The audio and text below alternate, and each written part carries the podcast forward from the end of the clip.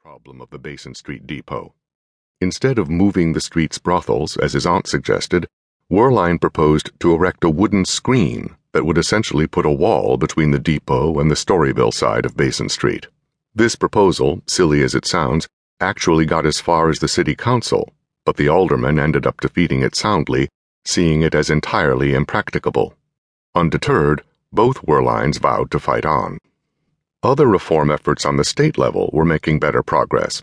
In 1908, the Louisiana legislature passed the so called Gay Shattuck Bill.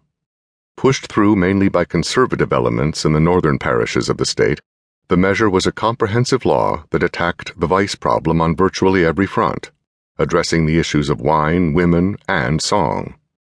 Besides dramatically raising the license fees for selling alcohol statewide, it banned women from patronizing or working in any place where liquor was sold. The law also prohibited the serving of blacks and whites in the same establishment and made musical performances illegal in all saloons.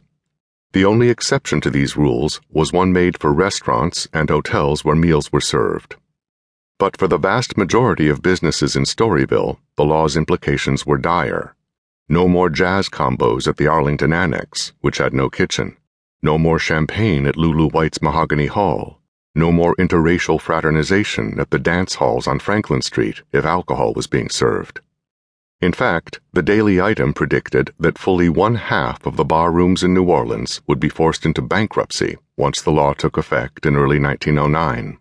And indeed, Gay Shattuck did put the lid down in the tenderloin, as the newspapers like to say, at least at first.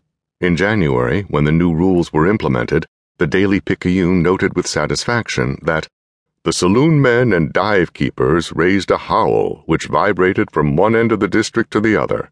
The old familiar blast of the trombone and cornet, and the accompanying shriek of the clarionet, sic, were not among the attractions to lure the slummer into the saloons and dance halls. But the denizens of Storyville were nothing if not resourceful.